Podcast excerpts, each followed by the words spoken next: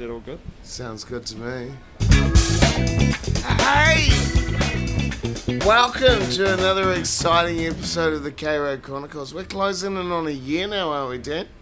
12 months of podcasting. 12 months of podcasting every week. Look at us. I remember in the Yay beginning you said that if you didn't do one a week, you would pay $100 to LifeWise or something. Yeah, I did. Yeah. And I haven't had to. That's what's keeping you going. That's what keeping us going. And um, keeping us going is regurgitating old content. So um, we have Aaron, Aaron Hendry here from, like, when we met, you were working for the LifeWise um, youth advocacy, you know, like, bro, youth homelessness is the thing.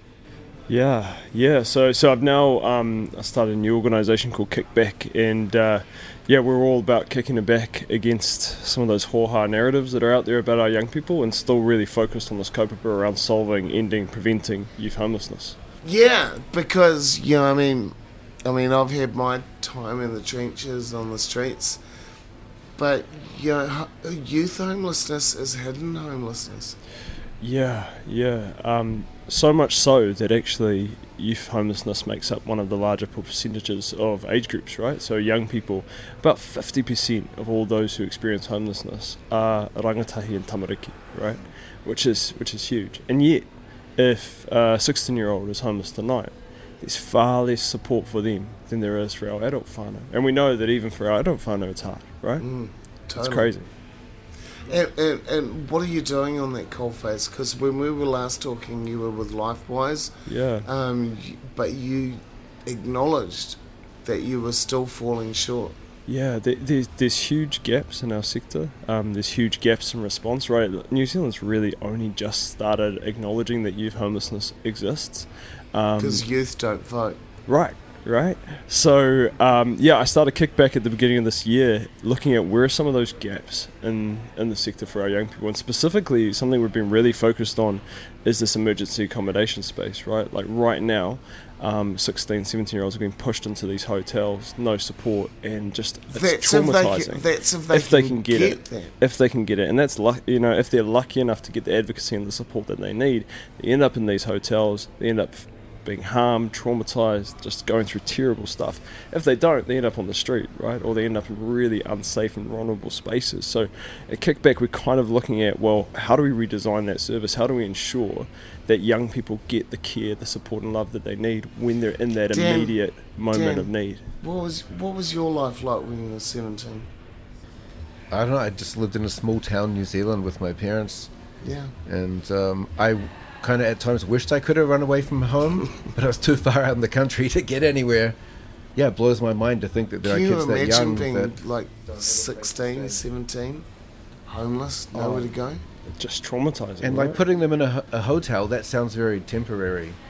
Yeah. Well, it's Oh. it, it's super temporary, right? So like one of the systems that exist is that often you're there for seven days and then you're you've got to be renewed every seven days, and then if that falls off, then you're moving to the next hotel. So a lot of our young people are moving fairly regularly, which means they're always in this fight or flight survival mode. You know, I just had some conversations with young people in hotels just this week, and they they've talked about how traumatizing it is. How you know they're expected to get a job, they're expected to find a house, but they're just trying to fight the system every day just to keep the temporary space. um, Encouraging you to be place. nomadic. Right. Yeah. What's your advice to young people that out that are out there that might be listening to this podcast and thinking, "Fuck, I don't know where to turn. Yeah. Who do I turn to? Where do I get help?" Yeah, I mean there there is um, I mean this is the problem, right?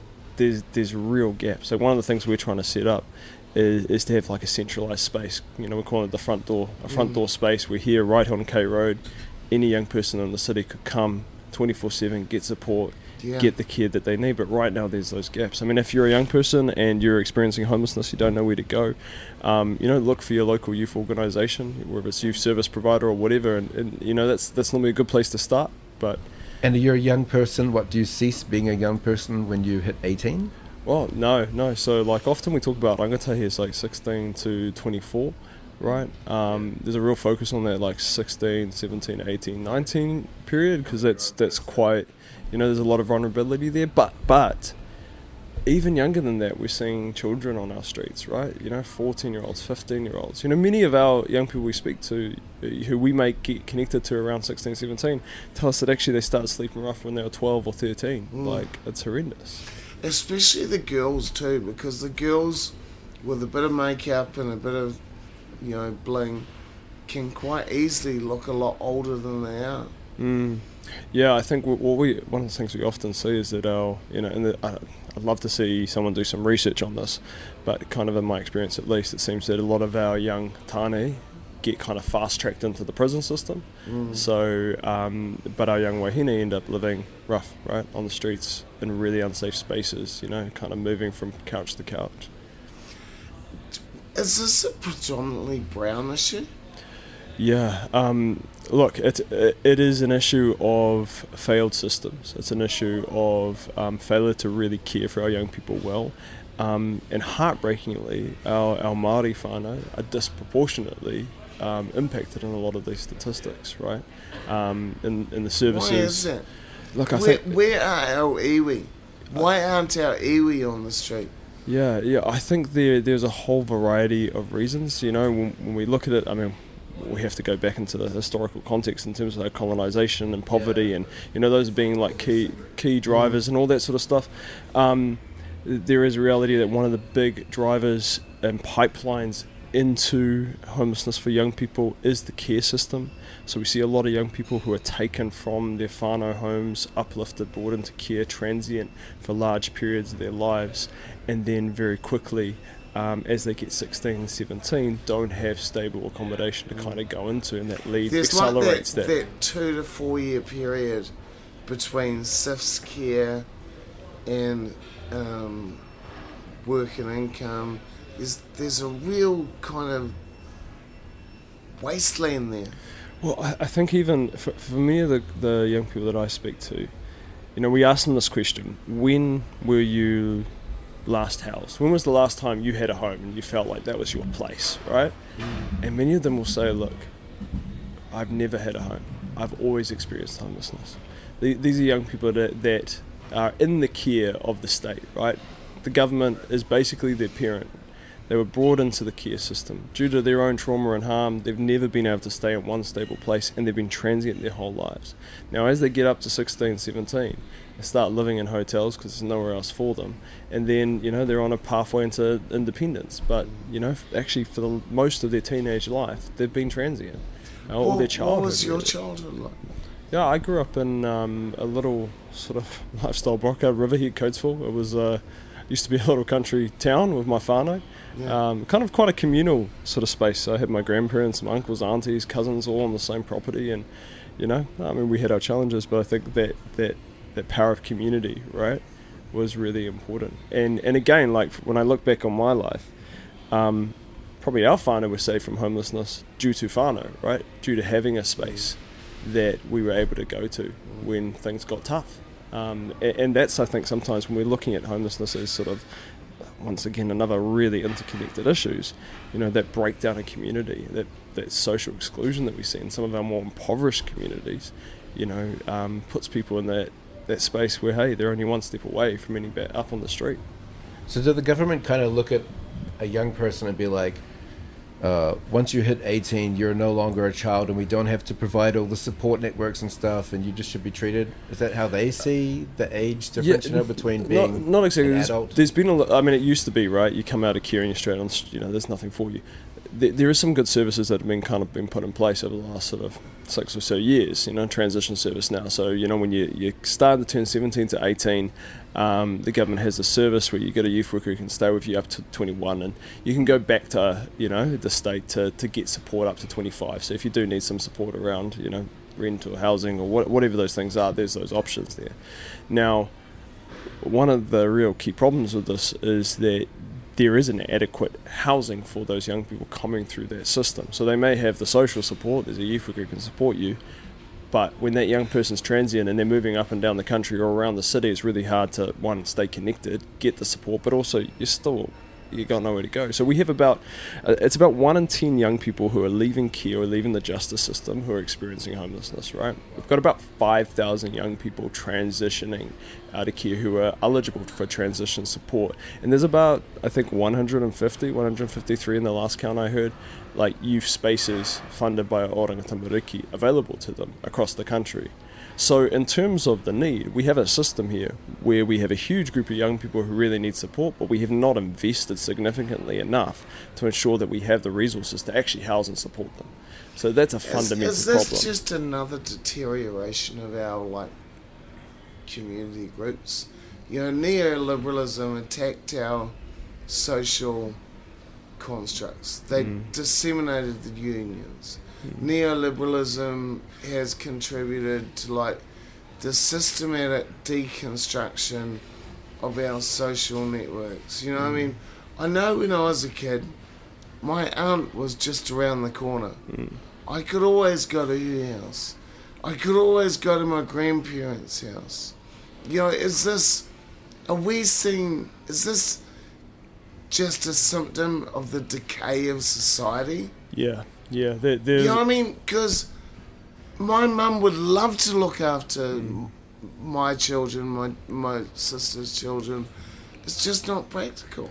Yeah, and, and this is you know so, so there's a whakaaro that actually um, homelessness isn't a problem, but um, a solution for a problem, right?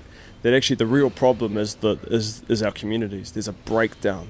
There's a disconnection in our communities, and there was a time when we were a village and we cared for one another, right? So one of the projects that we're working on with Kickback is. Uh, a a program with Mass Community Trust, right? A partnership with Mass Community Trust. And, and we're looking at this how do we actually empower our communities to be part of the solution? So we- we've got this project called the Safety Net Project. Safety Net Project's about empowering people who want to take someone into their home to support them to do that, right? And so we have young people that instead of going to a hotel will come and stay with whānau who have a spare room. Yeah. Um, and you know what? It's we're seeing some awesome results. We're seeing instead of young people going to hotels and being traumatized, you know, they're staying in stable environments, safe environments. They're there for like eight weeks tops rather than the six months to two years that we're I can, I can tell you great now, results. I can tell you now, there has been times in my life where my extended family yeah, have been a huge help. yeah, You know, I've stayed at my grandparents for extended periods of time. I've stayed with my aunt and uncle and my cousins.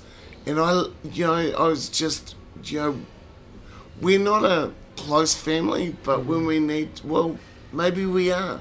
Maybe, you know, it's just, we need our families. yeah. And we need, commu- you know, uh, we we talk a lot about hey, government needs to do this and government needs to do that, and government does. Like government has a really important role, but actually, we as community, we're the change man. Do You you know, know- we're the ones we're waiting for. Community is actually the secret word on this podcast. We've been like talking about it. How every time we interview It always people, comes back to it always someone It is. always brings it up. Community is the healing, right? You know, I've worked in like a range of services across the city, and services have a role, but it's community that brings healing, right? And, and, and that's what we need to focus on: is how do we build, empower, we build strengthen and- and communities, and actually, you know, like services. I think I think we have a role in terms of facilitating community development. That's that's where the power is. You know, when when a young person is is connected, when you know they go down the road and they know the guy who's you know owns the dairy, and you know they they meet their uncle, you know, on the way. Yeah. You know, that's where we build community connection and healing and safety. Um, and I think that's that's what we need to really focus on. I totally, totally on board with you there. Yeah, I mean, and like just recently, a friend of mine um, was talking about how they had to move and they were worried about finding somewhere to, for their cat to live. And I was like, I'll take the cat. You know, that, that's what we need. You know, it's just small acts of kindness can change the world. Ah, it's- it's it's and at the root of community, right, is love, right? Like I've got this Fakato, love is the way. I heard this theory from my my flatmate was saying actually you can bond yourself closer to people by asking for their help. Mm. So if you always seem really independent and you're you're always fine, you don't need anything, they're like, that person's fine, you know. But if you actually reach out, So we need each other, right? Yeah. Being Nobody's help- fine helping, all the time. Speaking of community, tell me more about K- KIK. Is that a yeah, yeah, yeah, yeah. Kickback. Kickback? Yeah, I mean, so if people want to hear more about this, where can they catch up about it? Yeah, I mean, Kickback's on. Um, you can find us on Facebook, on Instagram, Twitter. You know, normal places, LinkedIn, wherever And you what's the objective? Uh, Kickback is really about looking at well, how do we play our part in preventing and ending youth homelessness, right? And we're really focused on. That's what you're all about, eh? Yeah, Yeah, that seems. homelessness. Yeah. I mean, How did you get started in that?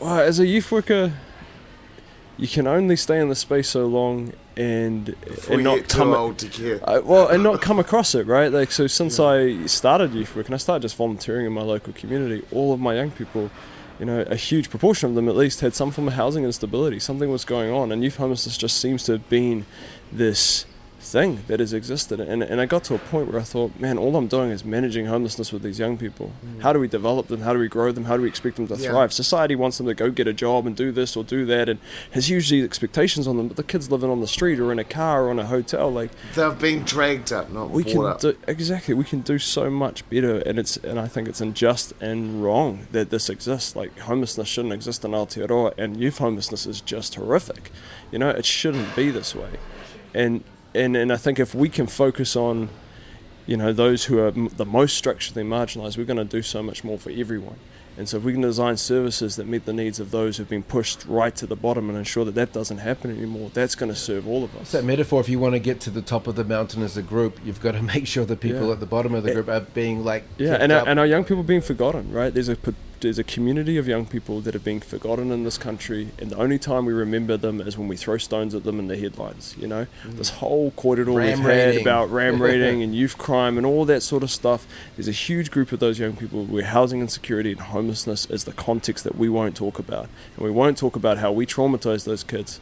Didn't give them their needs, disconnected them from our communities, and then just ignored them forever. And actually, what they need is their basic human rights care, love, and support. Uh, and that's what this is about. They're right? not really ram raiding for ice cream and cigarettes. No, bro, these know. kids are traumatized, man. When you speak to them, it's heartbreaking. It's heartbreaking what these children have gone through. And the judgment from adults who have never walked a day in their shoes. It, man, we got to do better. We got to actually start listening to each other and understanding that actually there's a reason why these children are putting their lives at risk to do something incredibly stupid like driving into a building. Children don't just do that, you know? It's not normal. And these kids are hurt. And there's, hmm. there's a reason why. Some of the abuse that Yeah, these the children solution have gone is to- is not like locking them up for it. It's stopping them from doing it in the Well, first place. yeah, you take a traumatized child and then you traumatize them further by putting them in an institution where they're going to get further harmed, and then they're going to come out the other side because they're all going to come out the other side, and then they're hardened criminals. And we thought, what went wrong?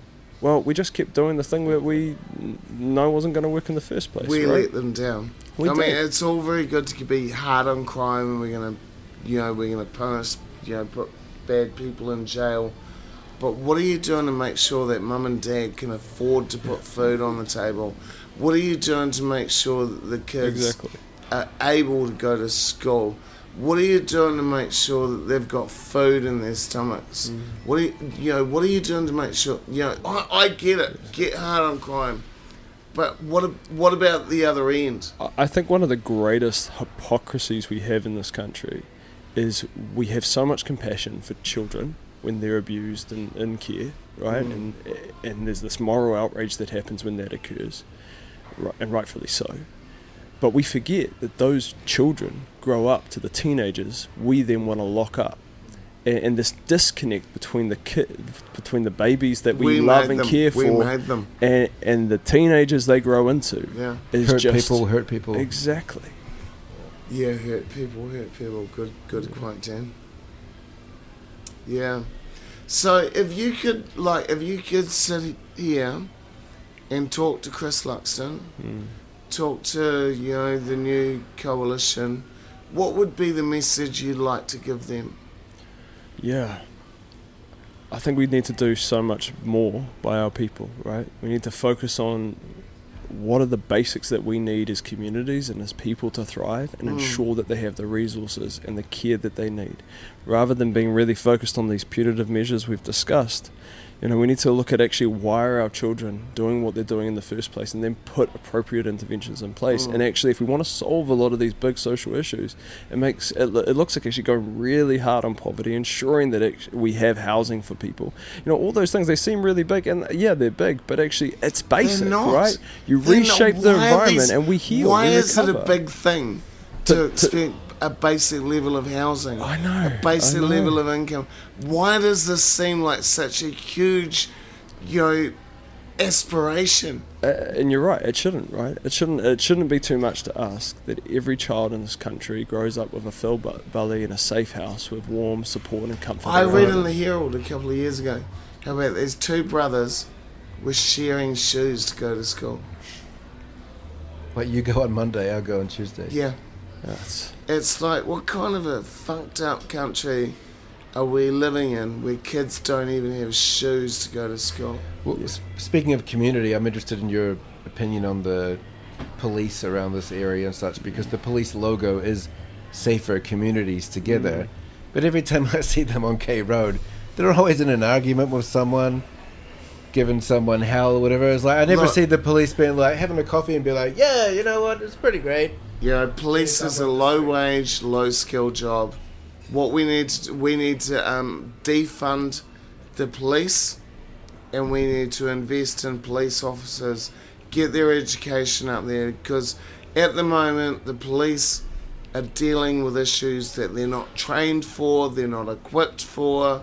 They're, they've been our mental health people are being dumped on top of them. Honestly, it's a low wage, low skill job Hard job too. and it's a hard job. Yeah. And we need to like de defund our police and invest in in police education and training. Apparently, when you apply for the police force, there's an exam you're expected to fail. Honestly, police force. What they're like? Sorry, you're too smart for the police. yeah, you can't be in. The, honestly, honestly. I Are mean, you- I mean that point though about you know defunding the police, and it becomes a bit of a buzzword. But really, what we're saying is like invest the right services in the right places, Yeah. right? Like the police will tell you themselves, and uh, you know, I have some good relationships with, with people in the police who, who, uh, you know, doing what they can in the space that they have, but they're not mental health professionals, No. right? They're not youth development specialists. They're not the people that should be picking up your 16 year old when they're actually in crisis and they just need love and support Yeah. and, and putting them in a back, you know, the back of a police car. Like, what we need to do is ensure we have those supports and we're actually building the infrastructure we need in our and we need to support the police in areas in education yeah, that will actually benefit them, Mm. the people that with they're dealing with, and society in general. one of my dreams here is, you know, this project I mentioned before called the Front Door, where we have a space here in the city centre, right here on K Road, where if a young person is needing support 24/7, they can turn up there, they'll Yeah. be safe. Be able to put them in a space so they can get, you know, a safe night rest. That's what we and then want. we get them their support, and then through That's that, we we, actually empower our community to also go and do that outreach, go and connect before the police are getting involved. Let's connect with our young people, create that safety, rather than leaving them out there on K Road by themselves until they're getting into trouble and then they're getting picked up and being put in a prison cell. You know, there's so much more we can do as a community before we ever get to that point of needing the police. Pathways instead of pipelines. Exactly, exactly. Look, it's been a great conversation, Aaron. I, I really love connecting with you again. Anyone that remembers K Road Chronicles Series 2 will remember Aaron and all the good people that we interviewed and all the good work Aaron does. Aaron, um, people want to find out more about the work you're doing or support you, where, where can they go? Yeah, I mean, you can find me on um, yeah all the social medias. AJ Hendry. Uh, and we'll, we'll put a link or on our Kickback, social yeah. media. awesome. Yeah, yeah. Follow along. Dan, any last words of wisdom? I, this is a really bad question popped into my head. I'm just going to ask it. If you had to ram raid one place, what would you ram raid? Yeah, not that we support. Um, I would ram raid my fridge because I'm really hungry. All right, it's been great. Remember, our 50, our year anniversary is coming up, and we're going to be doing a live episode. So stay tuned for that. I haven't even quite got the dates ready for me. Thanks to our sponsors. Remember, if you do like what we're doing, support us on Patreon. Support us on Buy Me a Coffee. There is the new K It's a Road real Chronicle thing. out. Thank you, Aaron. Thank you to my co-host Dan. Thank you, Aaron. Thank you to all the, Well my done. Thanks wonderful me. supporters. Oh no, too much. Let's stop it. Oh. Too How'd you fit all those people in here? yeah, It's crazy. Crazy. In the fridge. Hang it. No, no, sit down, sit down. Thank you very much.